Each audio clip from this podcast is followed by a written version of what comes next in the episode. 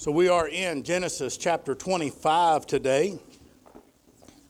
Quick recap in chapter 23, we saw the death of Sarah, and Abraham uh, buried his wife. Uh, then in chapter 24, we saw uh, after Sarah died, we saw the marriage of Isaac, how that Abraham sent his servant uh, to find uh, a bride for Isaac, and he went and found Rebekah and brought her back. And Isaac uh, took her and put her in Sarah's tent, a place of honor, and said that his heart was comforted uh, in the death uh, of his mother. So now we come into Genesis chapter 25, and we're going to see here the death of Abraham. Now, to put the book of Genesis into perspective a little bit, there's 50 chapters in the book of Genesis.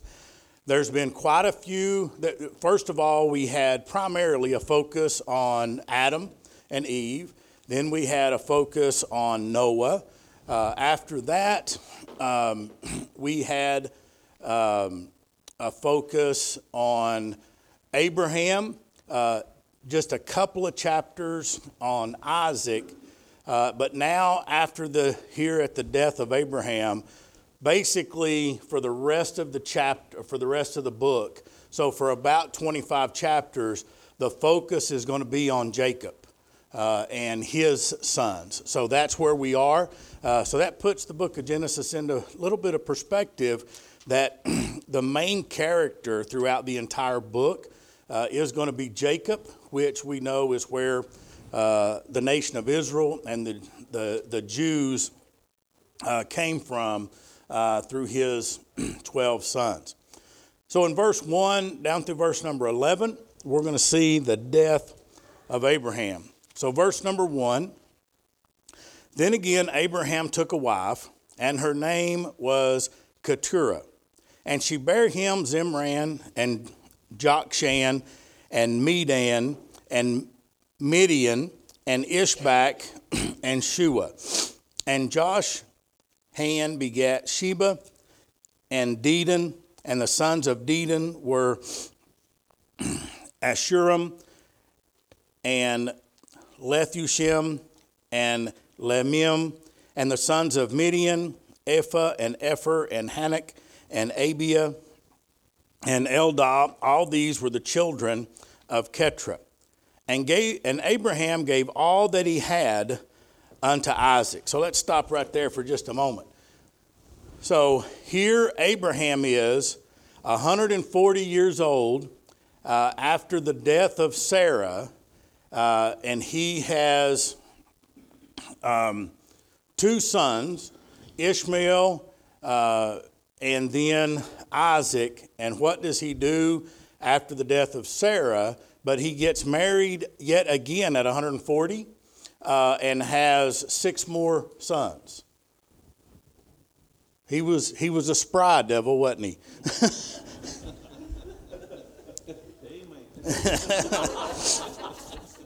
now, there's different opinions of when this marriage took place. Uh, some say that it's only mentioned here, but that he actually married this woman uh, before the death of Sarah, um, while she was still alive. Others believe that he married her after Sarah's death. Um, during he, he basically after Sarah's death lived 38 more years. I personally uh, go with the latter. I think that he married her after the death of Sarah. Uh, and I think just as Rebecca, uh, Isaac marrying Rebecca comforted him, I think that's uh, how Abraham dealt with his grief uh, was by taking uh, another wife. So I think it is in chronological order here that he married her after uh, the death of Sarah. and then we see there in verse number five and I'm going to go ahead and read verse number six too. And Abraham gave all that he had to Isaac, but unto the sons of the concubines which Abraham had, Abraham gave gifts and sent them away from Isaac his son while he yet lived eastward unto the east country. So here, once again, uh, Abraham recognizes Isaac as the sole heir. Just as he sent Ishmael away uh, and Hagar so that Isaac would be the sole heir, here he has six children uh, with his third wife, uh, Keturah, and he gives them gifts and sent them away. That he wanted no doubt whenever he died uh, in who was the heir, and the heir was Isaac. And Isaac was the heir because that's what God said. So God said it would all uh, flow through Isaac. So not only, and now remember, we're not just talking about his wealth and his property and his herds and all that. We're talking about the promises of God. So everything that Abraham was promised goes to Isaac, and that's critically important. And we're going to see that here in a minute. We've talked about it a couple of times already. Now, some people may say, well, what were these gifts uh, that he gave his other six sons? Uh, probably money, but most likely uh, it was uh, starter herds. So he probably gave them flocks of sheep and goats and camels and those kind of things. Uh, Abraham was very, very wealthy, uh, and he gave them gifts and then sent them away. So they didn't go away you know, starving or doing without. Uh, he took good care of them. Uh, but it wasn't, once again, I come back to it wasn't about the money. Uh, it wasn't about the property and the wealth that Isaac was heir to. Isaac was heir mainly uh, to the promises of God. Now, in verse number one, it calls Keturah his wife, but here in verse number six, it talks about uh, his, the, the children of his concubine. So, to understand that, so is she a wife or was she a concubine? Well, it, we have to understand what that word concubine means. It's got a couple of meanings. You can see here the definition in the notes. One meaning is a woman who cohabits with a man to whom she is not legally married, a mistress. Uh, so we know that uh, King Solomon had many, many concubines that he was not married to. He had a bunch of wives and he had a whole bunch of concubines.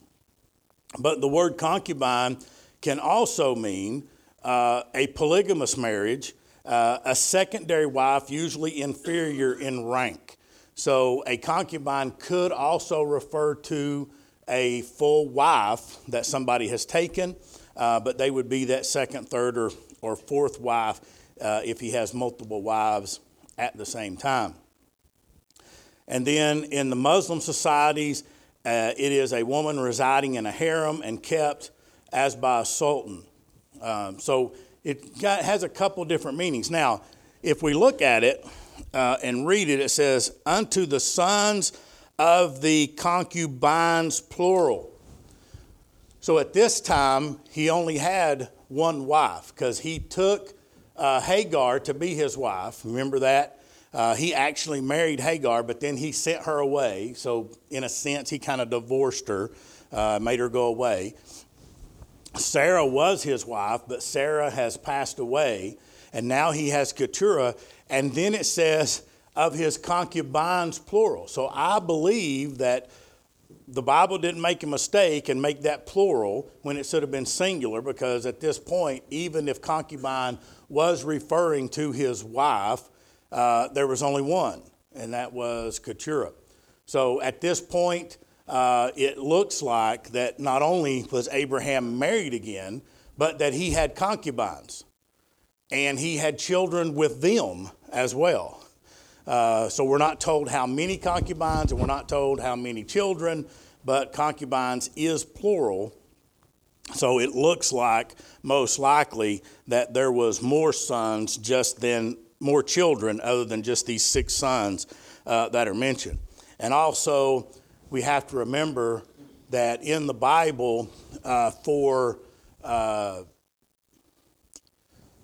not because women are not important, there are women that are mentioned, but because of lineage and family tree, uh, most of the time only the sons are mentioned.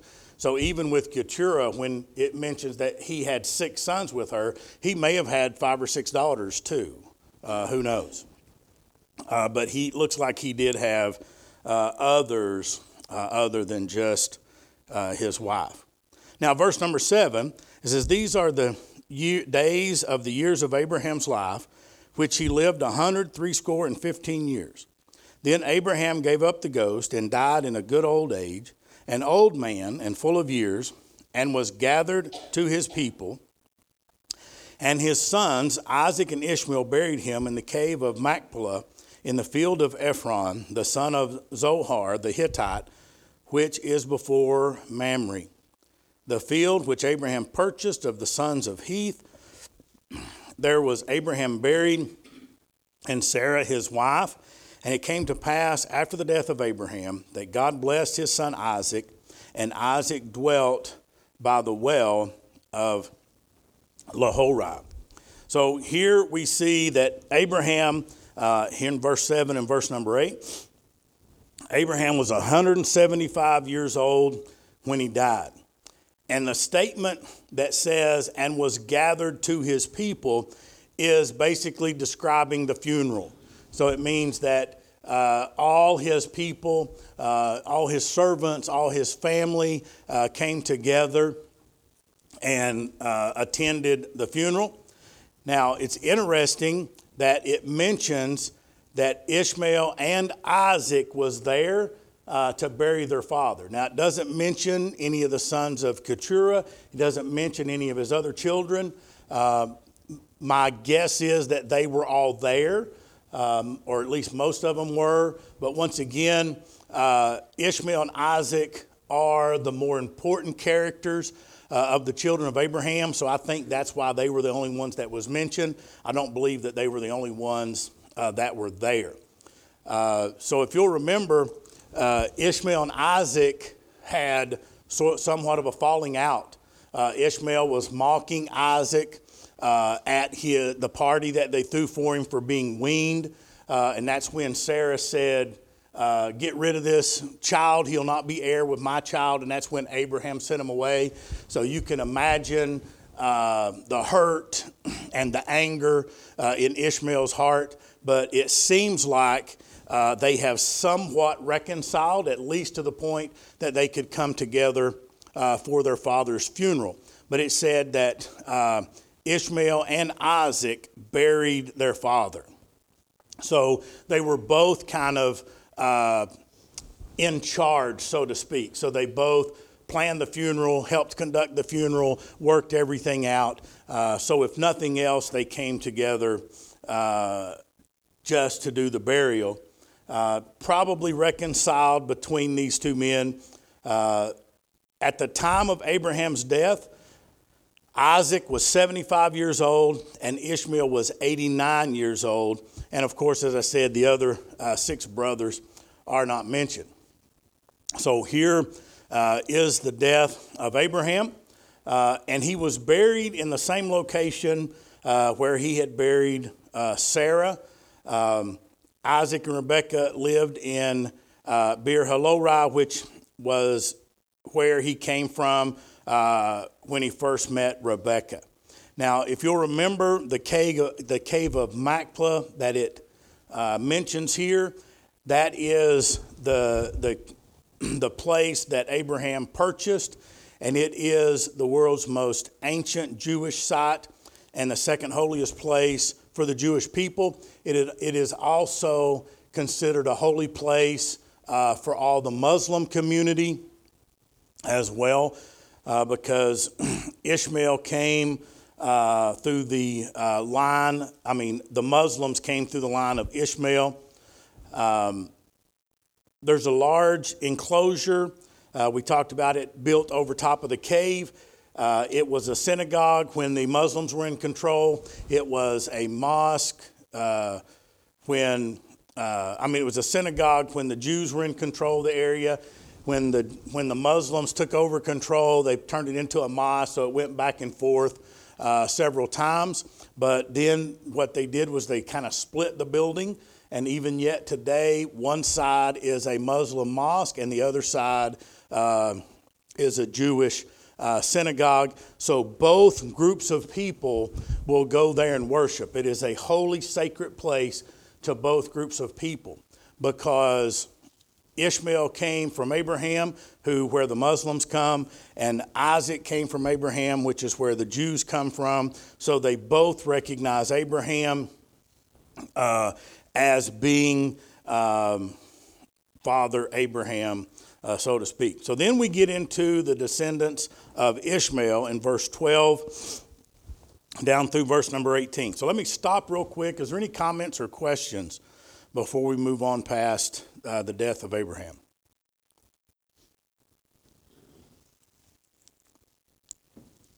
All right, verse 12. Now these are the generations of Ishmael, Abraham's son, whom Hagar, the Egyptian, Sarah's handmaid, bare unto Abraham.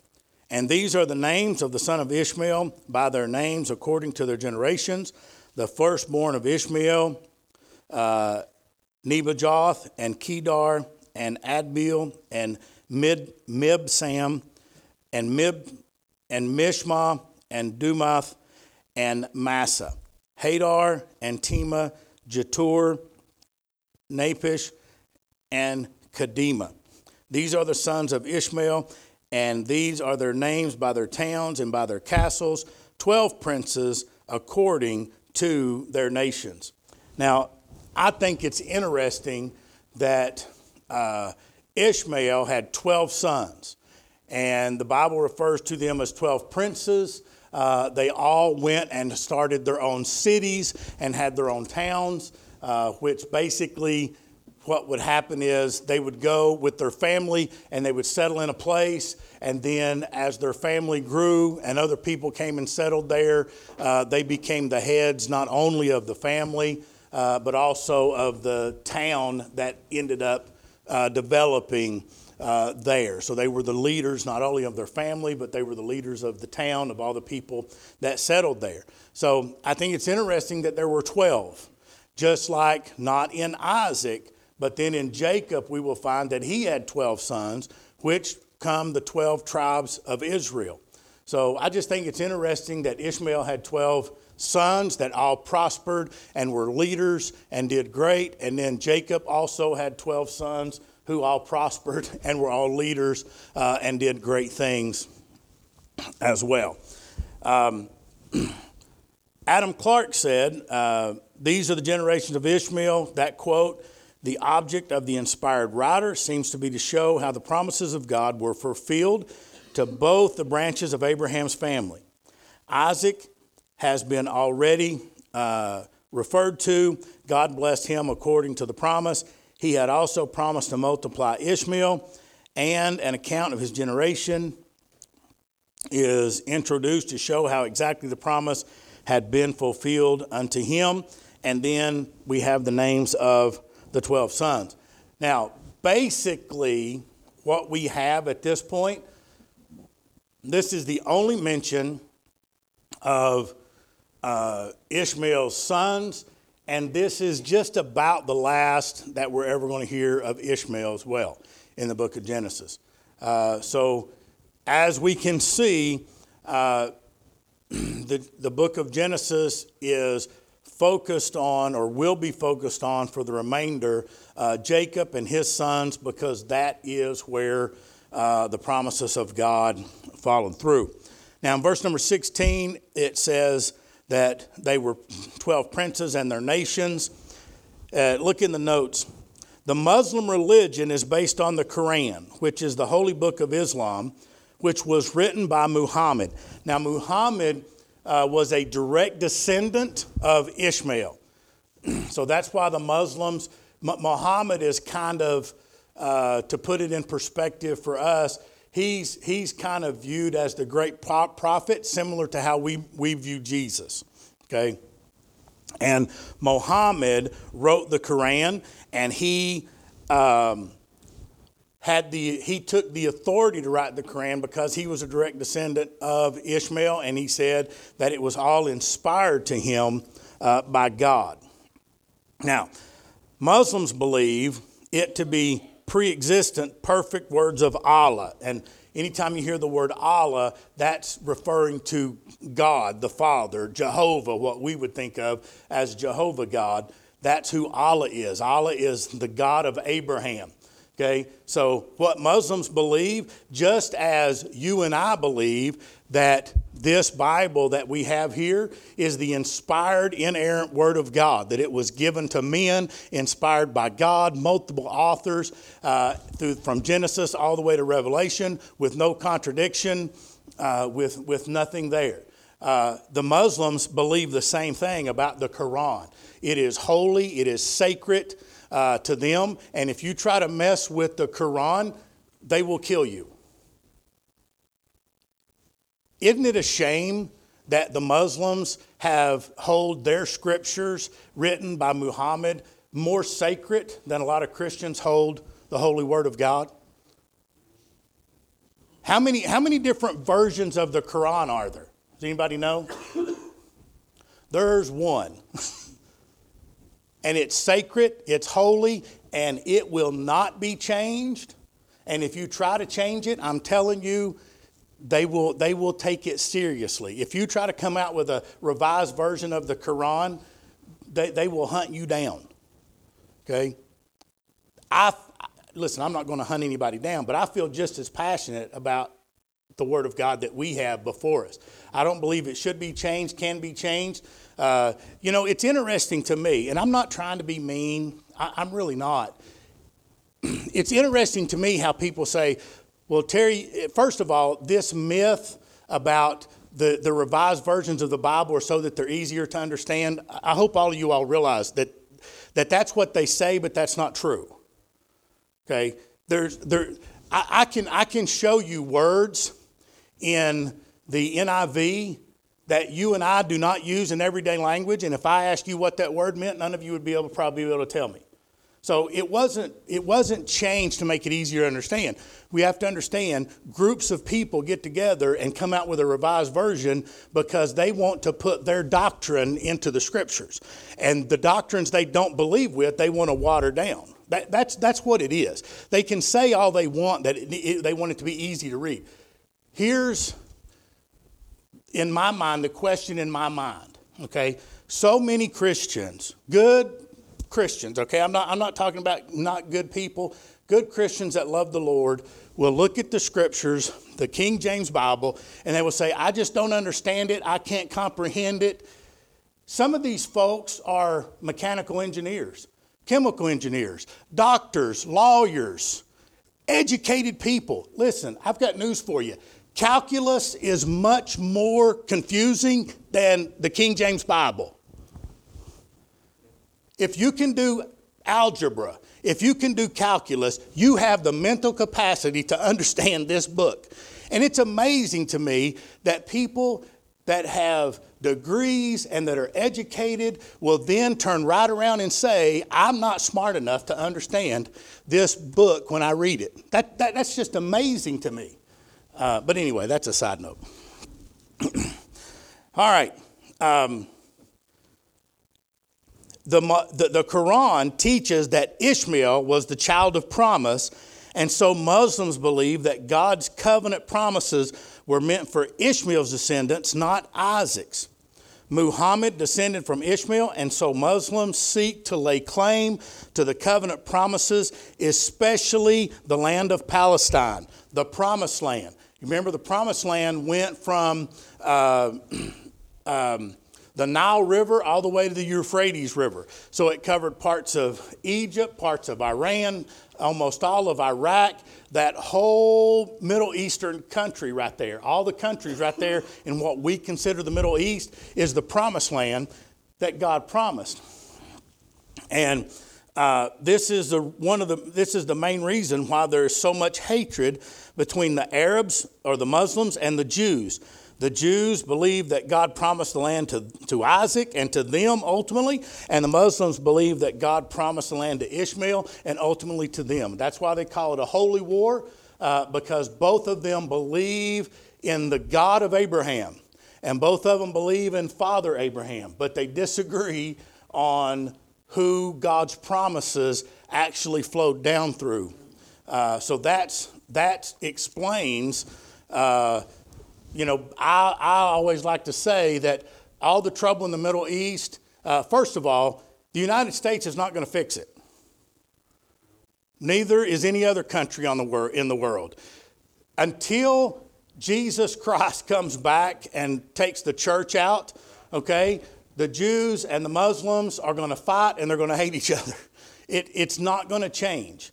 Okay, it's a sibling rivalry, it's a family rivalry, and nothing is going to fix it, nothing is going to change it. That doesn't mean we shouldn't try, it's just never going to happen.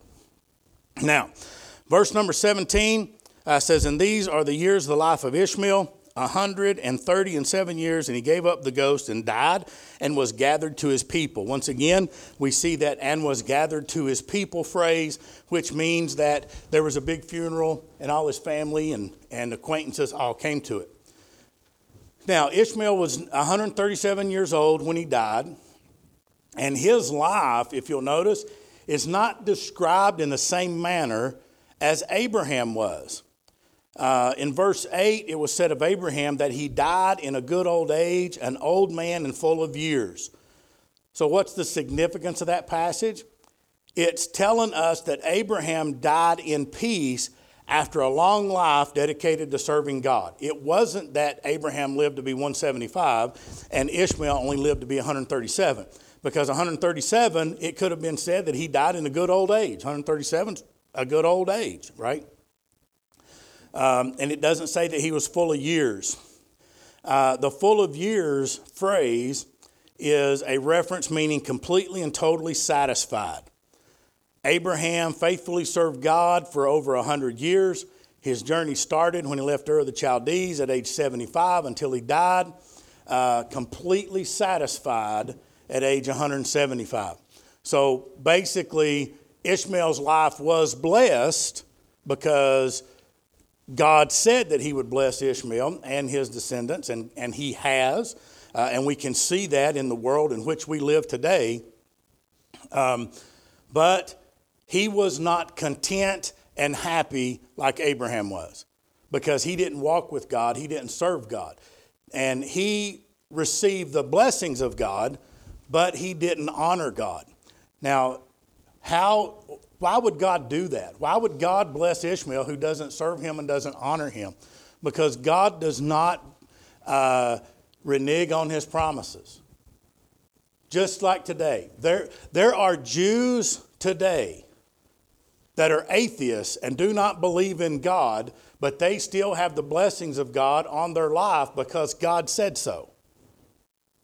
God said that He would bless um, the, the nation of Israel, the, the children of Jacob, uh, he would bless them, that they would be prosperous and they would number like the sands of the sea and the stars of the sky. And when you look at where is the wealth and the power in the world that we live in today, a lot of people would say it's in the United States. Uh uh-uh. uh The United, even the United States, even Germany, okay, even Russia, all countries around the world, economies are held by the Arabs who have all the oil, which is where the promised land is. That's where the power lies in this world. If the Arabs wanted to completely destroy the German economy or the economy of Russia or the economy of the United States, they could do it in a few short weeks. All, listen, think about this. What if, the, what if all the Arab nations decided they were not going to sell oil to the United States at any price. What then? You going to walk to work? Gas prices would go to $15 a gallon until we ran out, and then there's none. So, where, where is the power in this world? It lies with whoever owns, whoever controls the oil controls the economy of the world. Who owns, who owns the oil? The descendants of Abraham. Because God gave them the promised land. He only gave it to the Jews, but the Muslims believe it's theirs. But you see what I'm saying? The wealth of this world lies almost solely with the Muslims and the Jews who are descendants of Abraham. So if we really want to look at it, we, we are one of the most powerful nations in the world, but we can be crippled in a matter of months. Because it, you know, it'd be kind of hard to go to war if you don't have any gas or oil. you don't have jet fuel. What difference does it make that you have bombers that are stealth bombers and fighter planes and everything else if you, if you can't turn the engines on and get them off the ground? So that's where, uh, so when we look at the Word of God, we see that, that God's Word absolutely has come true. Um, now, verse number 19 down through verse number 34, we'll see Isaac and his sons. And these are the generations of Isaac, Abraham's son. Uh, and Abraham begat Isaac. Isaac was 40 years old when he took Rebekah, this is verse number 20, uh, to be his wife, the daughter of Bethuel, the Syrian of Padanaram, the sister of Laban, the Syrian. And Isaac entreated the Lord for his wife because she was barren, and the Lord was entreated of him, and Rebekah his wife conceived. Now, I've always, listen, God's, God's got a sense of humor, and if you don't think so, all you got to do is read Scripture. Okay? Isn't it interesting that God gave Abraham a promise that his seed would be numbered, would be prosperous, and would be numbered as the stars of the sky and the sands of the sea, but yet Sarah could not have children. they had to wait forever for Sarah to give birth. And Sarah basically had she had one child, and that child was Isaac, and that's where all the promises flowed through. Now, Isaac received the blessing uh, the promises of God, that his seed would number like the stars of the sky and the sands of the sea. But Rebekah, his wife, also was barren and could not have children. You would think that Isaac would have had 10 or 15 kids, right? Nope. I just think that's funny that here God made this promise, but then made them have to have faith, and they had to believe, and they had to be patient, and they had to wait. Any of you ever had to do that? Any of you ever had to wait on God to do something that you wanted it done yesterday? He didn't start with me and you. he started with Abraham, right? Even before that. I just always thought that that was so interesting that God made this promise, and you, you would have thought that Abraham would have had 30 or 40 kids, right? That, that it would have started there. Did God promises come true? Yes, we can see in the world, as we mentioned a minute ago, God's promise absolutely came true, uh, but not in Abraham's lifetime. Abraham never got to see it. Um, but Isaac entreated the Lord, or he, he prayed and he begged God uh, that uh, she would have a child, and then Rebekah ultimately did conceive. Verse number 22 And the children struggled together within her, and she said, If it be so, why am I thus? And she went to inquire of the Lord. So basically, Rebekah, uh, when, when she was carrying, at that time she didn't know she was having twins, okay? All she knew was that this was not a normal pregnancy. She was having complications, she was having problems. I'm sure she was in pain, I'm sure she was extremely uncomfortable even the midwives and the people that were around her were worried and concerned because this was not a normal uh, pregnancy and she was having problems. So basically, she went to God and she said, God, why am I having to go through this? So when she did, she inquired of the Lord. God answered her. The Lord said unto her, Two nations are in thy womb, and two manner of people shall be separated from thy bowels and the one people shall be stronger than the other people, and the elder shall serve the younger. So, what did God tell her? God said, You're having twins. That's why this is not a normal pregnancy. You're having twins. And the other thing that we have to realize is in verse number 22, it said, The children struggled together within her. We will see a, a struggle. We talked about sibling rivalry between Ishmael and Isaac we're going to have another sibling rivalry uh, with the, the sons of um, Isaac and Rebekah. Um, and they, they were fighting before they were ever born. they were struggling in her stomach. It says so. They were they were at each other before they before she ever gave birth. Now, in verse number 23, it's real important what God said. God said, Two nations will come out of thee, uh, that one would be stronger than the other, and that the, the elder would serve the younger. Well, you would think that the younger would be the stronger of the two. That's why the oldest one would serve the younger one. But if you assume that, you'd be assuming wrong. Uh, verse number 24 And when her days to be delivered were fulfilled, behold, there were twins in her womb, just like God said. And the first came out red all over like a hairy garment. And they called his name Esau. Esau means red. And after that came his brother out, and his hand took hold of Esau's heel, and his name was called Jacob. And Isaac was threescore years old when she bare them. So here we have Esau and Jacob, and Jacob. Can, can you imagine uh, at being there at the birth, and here Esau comes out, looks like a carpet, right? And then the other child has got a hold of his heel as he's being born. I mean, it's just all these things. Everybody that was standing around were like, "What is going on? This is not normal." We've we've we've been midwives. We've seen births of many many children, and this is not a normal birth because this was not, uh, you know, normal people. These were people uh, that were um, under the hand of God. Um, Adam Clarke said Isaac entreated the Lord for his wife. Isaac and Rebekah lived 19 years together without having a child. Uh, and when he was 60, uh, Jacob and Esau uh, were born. Um,